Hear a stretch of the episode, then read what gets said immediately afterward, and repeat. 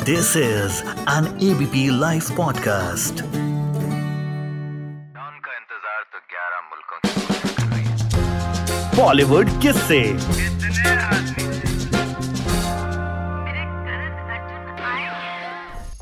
आपको पहली बार प्यार कब हुआ था? प्यार तो हमेशा होता रहता है मुझे।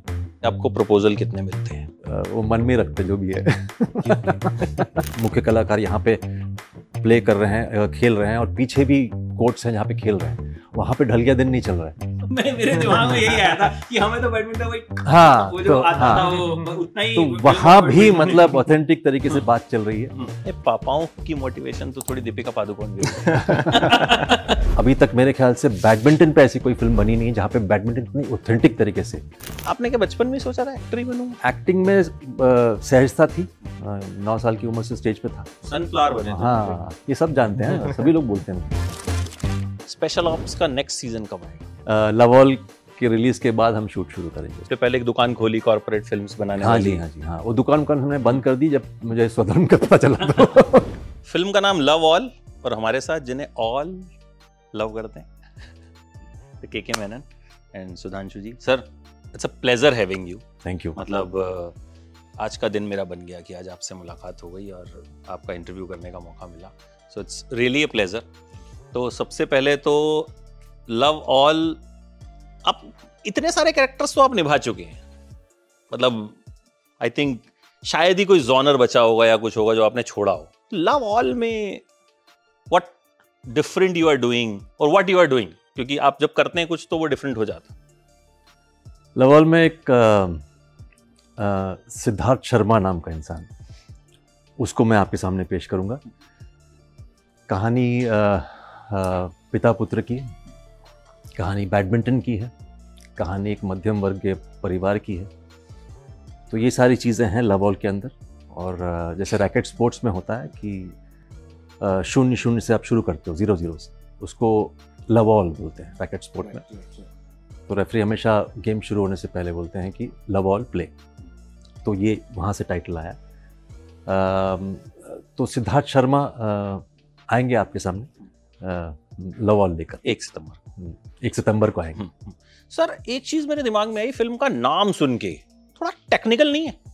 मतलब बैडमिंटन पे होता तो चक दे इंडिया मतलब ये फलाना मतलब हिंदी फ़िल्मों के जैसे नाम होते हैं। तो आपने टेक्निकल नाम क्यों चुना?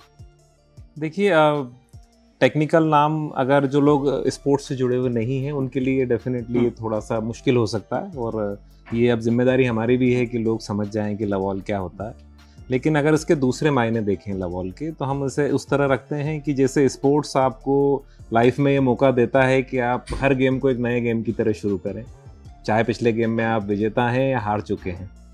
वैसे ज़िंदगी भी ये मौका आपको देती है दोबारा कि आप हर बार नई शुरुआत कर सकते हैं। तो मुझे लगता है कि लवॉल उस नई शुरुआत का नाम है। और अगर ठीक तरीके से हम लोगों को समझा पाए तो ये उतना टेक्निकल नाम नहीं है। सहजता से लोग समझ जाएँगे। अच्छा जो बाकी के एक्टर्स हैं इस फ़िल्म में कहीं ना कहीं आप थे सामने तो दिक्कत हुई? क्या आपको उनको कंफर्टेबल करना पड़ा? नहीं इनफैक्ट बाकी के जितने भी एक्टर्स हैं स्पेशली जो बच्चे हैं हम्म।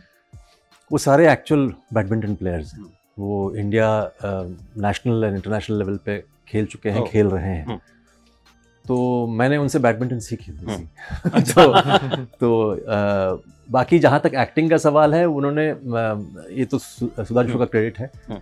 कि जितनी ज़रूरत थी उस हम्म। उस उस सीन को दर्शाने में उतनी उन्होंने उनको ट्रेनिंग करा के रखी थी क्योंकि चाहे वो कला हो या स्पोर्ट्स हो साधना तो उतनी लगती है तो जिस तरह से एक एक कलाकार जो है अचानक रैकेट लेकर बैडमिंटन प्लेयर नहीं बन सकता वैसे कोई स्पोर्ट्स वाला बंदा भी अभिनय फट से नहीं कर सकता। तो आपको वो जितना आपकी ज़रूरत पड़ती है, उतनी आपको ट्रेनिंग देनी पड़ती। तो बहुत ही अच्छी तरीके से वो ट्रेनिंग हुई और उन बच्चों ने बहुत अच्छा परफॉर्म किया। हालाँकि badminton is the main focus in the film तो आपको ऐसा बैडमिंटन देखने मिलेगा जो अभी तक मेरे ख्याल से बैडमिंटन पे ऐसी कोई फ़िल्म बनी नहीं है जहाँ पे बैडमिंटन इतनी ऑथेंटिक तरीके से पेश किया गया हो।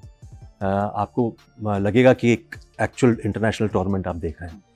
तो ये है। बाकी कंफर्टेबल तो वैसे भी मैं इंसान कंफर्टेबल हूँ। मैं अपने आप को इतना सीरियसली लेता नहीं हूँ।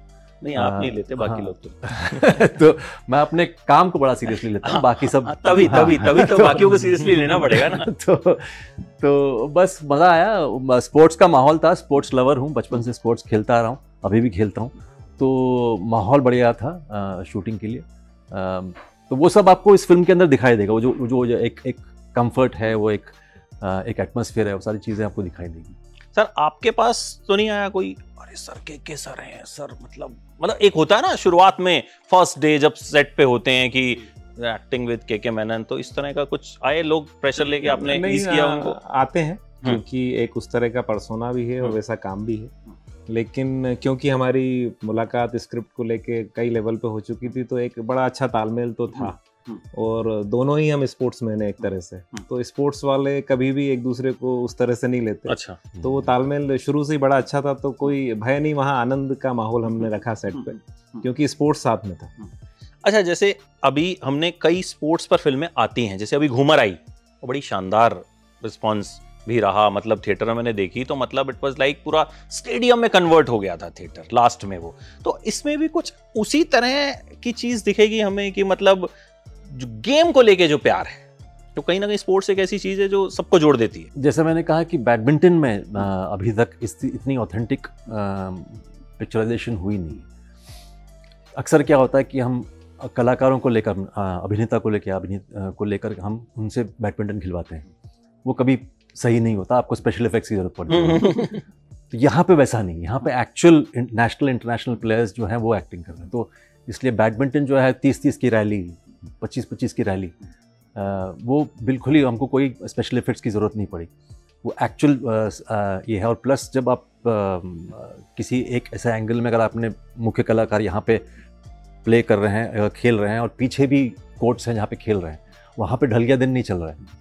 वहाँ पे भी मैं मेरे दिमाग में यही आया था कि हमें तो बैडमिंटन वही हाँ वो जो तो आता हाँ। था वो उतना ही तो वहाँ भी मतलब ऑथेंटिक तरीके से हम्म। बात चल रही है। हम्म। तो इसलिए बैडमिंटन में कोई कमी नहीं है। हम्म। बैडमिंटन ऑथेंटिक है वहाँ पे हमको कोई मतलब दिक्कत ही नहीं हुई हम्म। सुधांशु को क्रेडिट कैसे करें क्योंकि खिलाड़ी हैं खेल रहे हैं।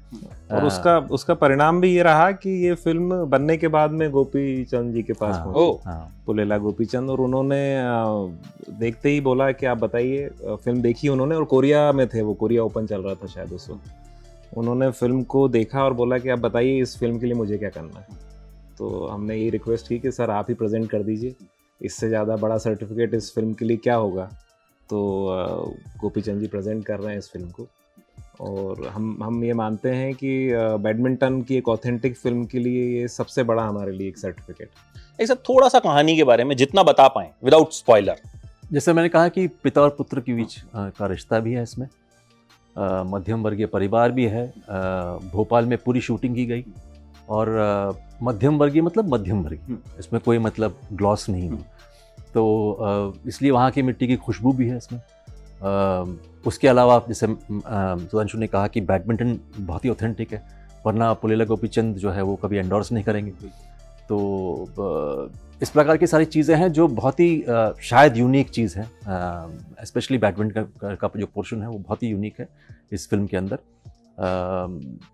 तो बस मैं ज़्यादा कहानी के बारे में तो और खैर हाँ, हाँ। मुझे समझ में आया कि फादर जो आपका किरदार है वो शायद एग्री नहीं है कि बेटा हाँ, बैडमिंटन खेले। अक्सर ये होता है कि आप हाँ प्रोटेक्टिव होते हैं बच्चों की तरह। और प्लस इसमें बहुत सारी चीज़ें हैं जो एक पेरेंट को भी मिलेगा एक बच्चे को भी मिलेगा कि स्पोर्ट्स खेलना बहुत ज़रूरी है। और दूसरी बात ये सिर्फ़ मेडल के लिए नहीं होता है। यू नो ज़िंदगी में हर इंसान को स्पोर्ट्स एक, ना एक स्पोर्ट पकड़ लेना चाहिए। अच्छा आपका फेवरेट स्पोर्ट कौन सा था बचपन में?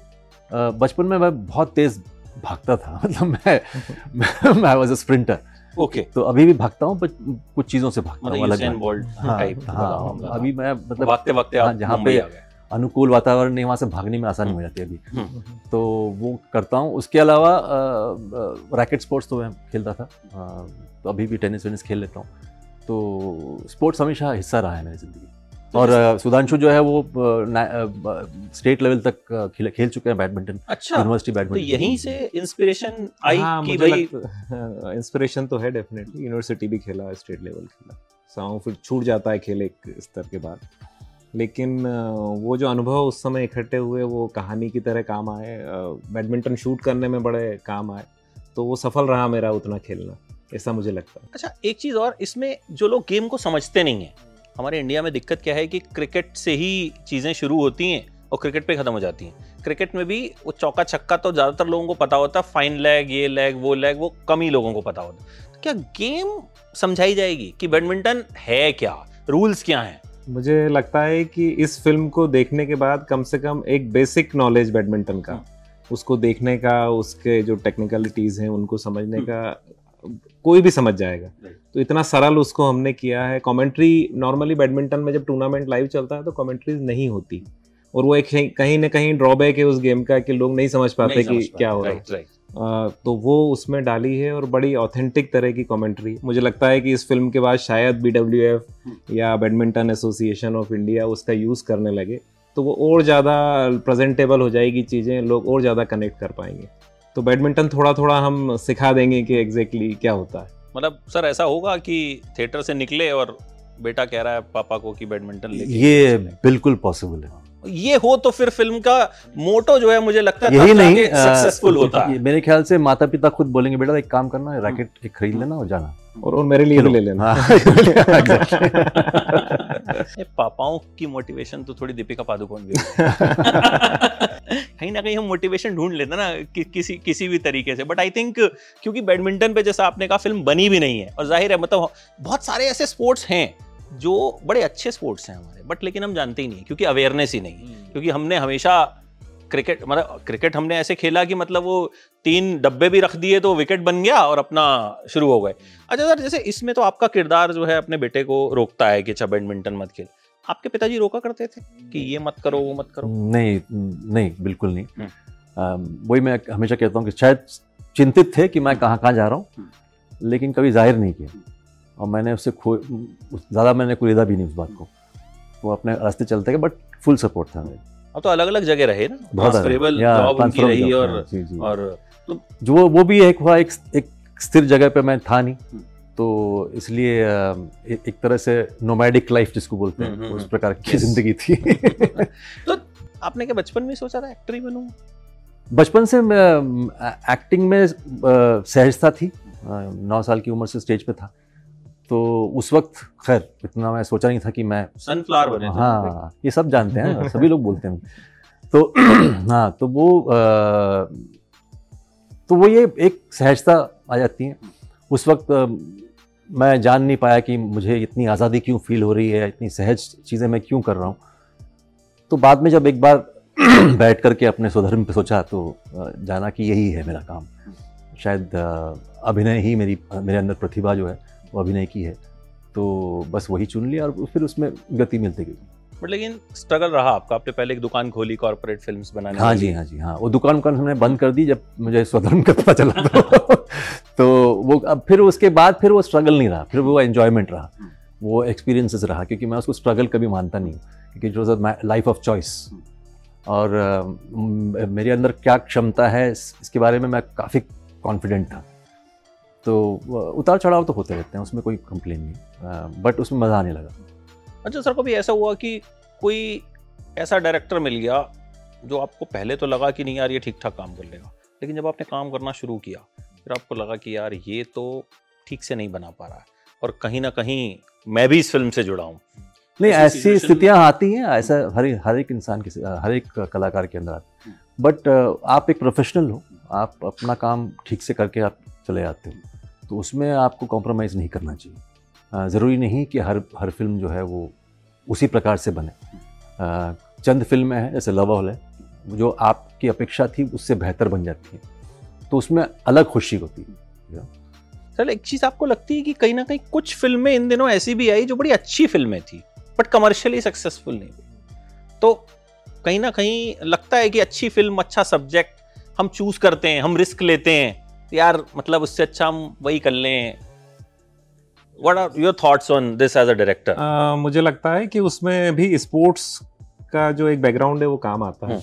ये चैलेंज है डेफिनेटली इसमें कोई दो राय नहीं है कि जो ऐसी फ़िल्में जो एक सब्जेक्ट पे हैं बड़ी मेहनत से बनी है पर उनको कहा जाता है कि लो बजट है या उनके मार्केटिंग के बजट उतने बड़े नहीं नहीं मिलती। स्क्रीन्स नहीं मिलती क्योंकि स्क्रीन्स लेने के लिए जब फ़िल्म आएगी और चलेगी वो एक अलग मुद्दा है लेकिन स्क्रीन्स लेने के लिए जो चीज़ें चाहिए वो शायद उन फ़िल्म के पास नहीं होती है।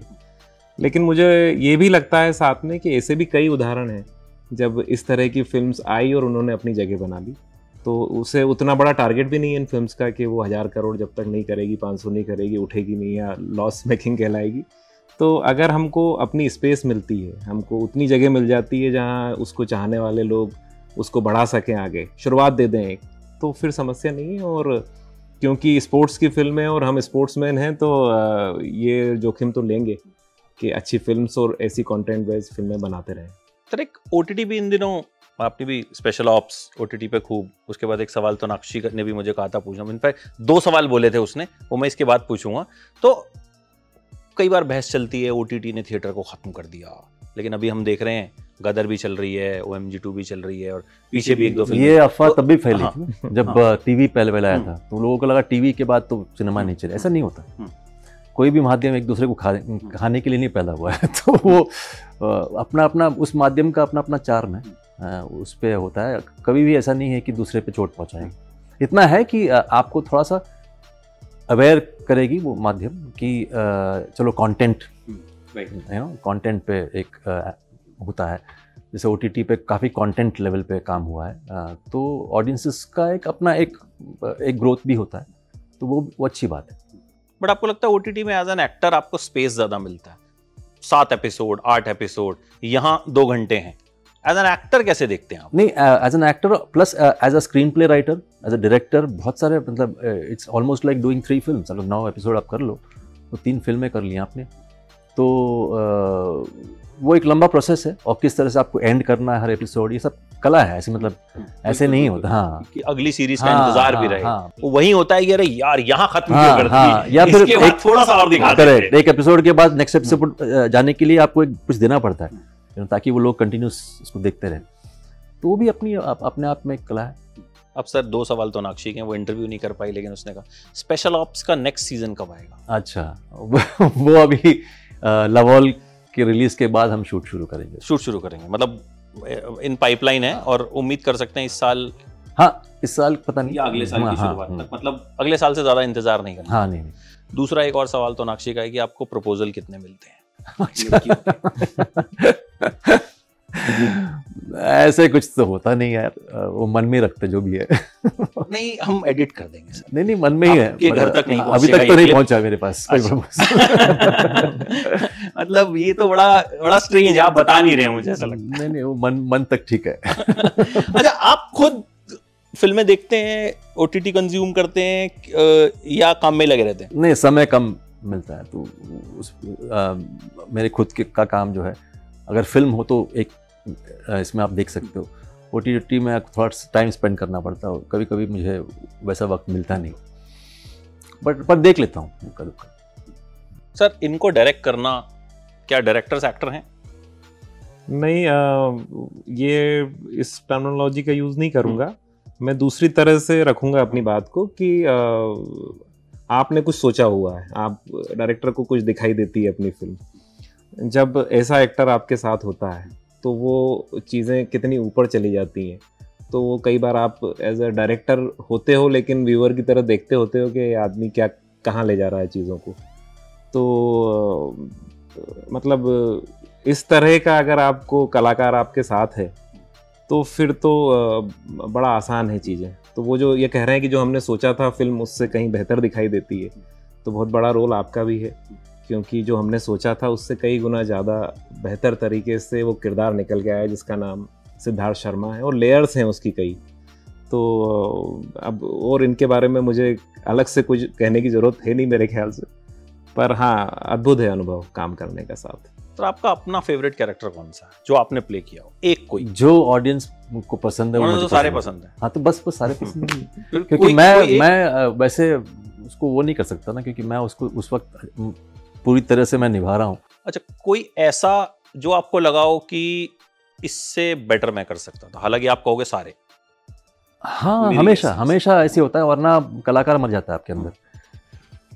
लेकिन संतुष्टि मिल अब क्या है ना देखो अ, अ, करते वक्त जो है आप अपने 40 दिन 50 दिन उसमें इन्वेस्ट करते हो। वो ज़िंदगी वापस नहीं मिलने वाली आपको।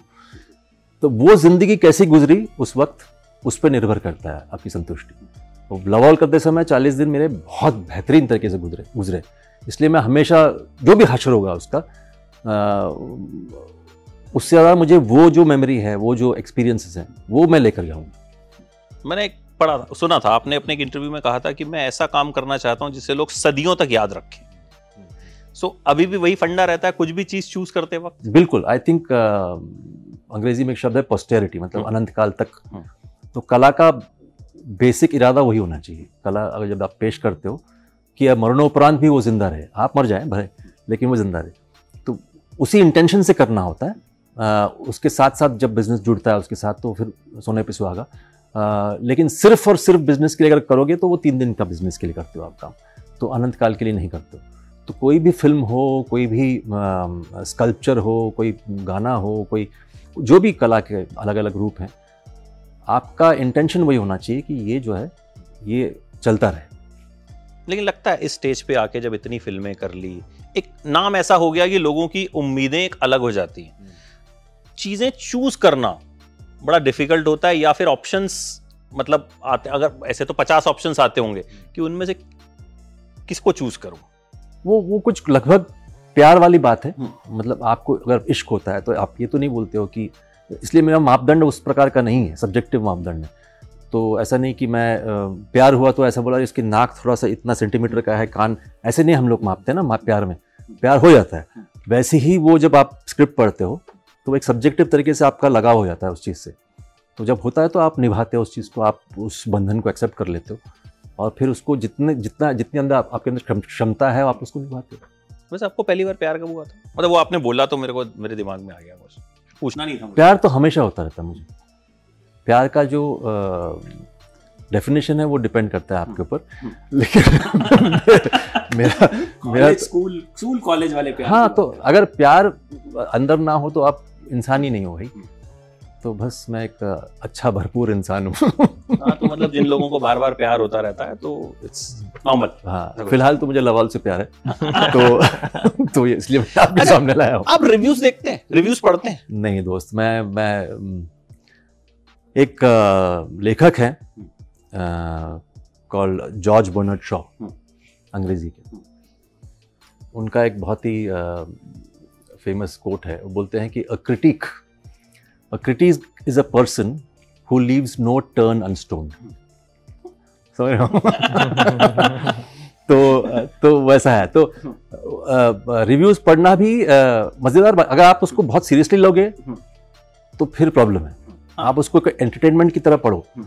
क्योंकि आप क्योंकि आप जितना आपने जितना काम किया है उस फ़िल्म के ऊपर और किसी ने नहीं और किया। किसी ने नहीं किया। तो न, न लिखने वाले ने न किसी ने इतना काम किया। तो आप जानते हैं क्या एग्जैक्टली है।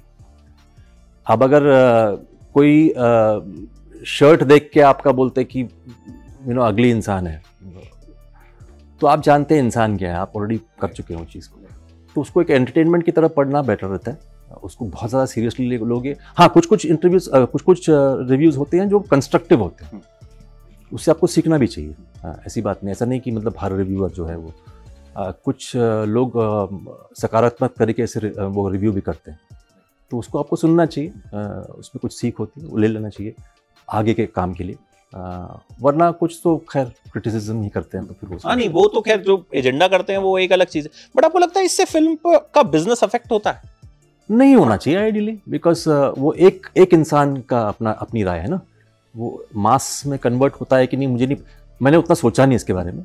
तो इसलिए मैं ऐसी मतलब जो अभी हम्म, तक आ रहा है मैंने उतना कुछ मतलब मंथन नहीं किया इसके बारे में कि कैसे करें। अ, हाँ एक ओपिनियन है। जैसे जिस तरह से ज़िंदगी में आप ओपिनियंस लेते हो कुछ को आप कुछ ओपिनियंस को आप बगल में रख देते हो कुछ कुछ आप अपना लेते हो उसी तरह से एक रिव्यूअर का होता है। सर एज अ डायरेक्टर आपको लगता है रिव्यूज़ इफ़ेक्ट कर फ़िल्म बिज़नेस को? इन दिनों एक्चुअली बहुत ज़्यादा हो गया क्योंकि मैं इसीलिए कह रहा हूँ अलग अलग स्टूडियोज इतने स्टार्स इतने स्टार्स उसको बहुत फ्लॉन्ट करते हैं।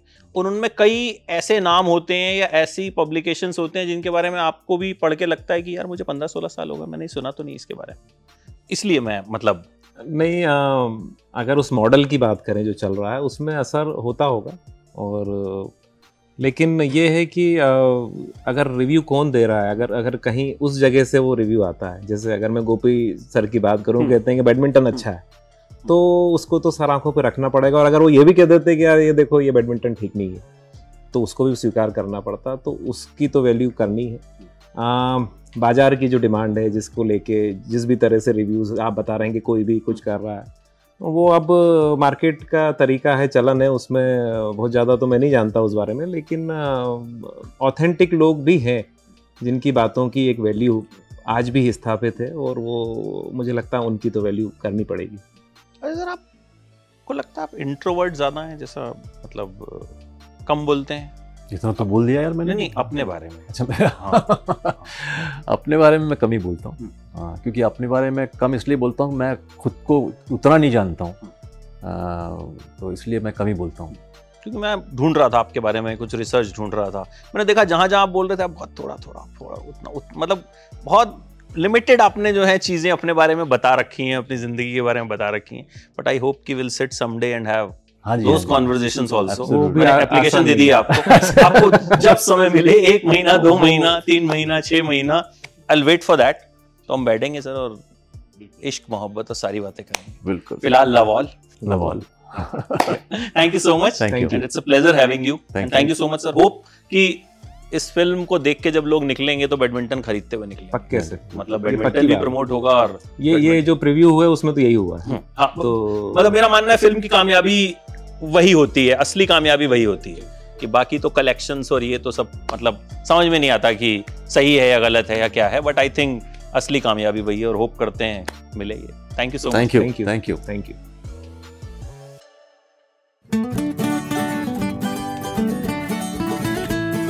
This is an ABP Life podcast.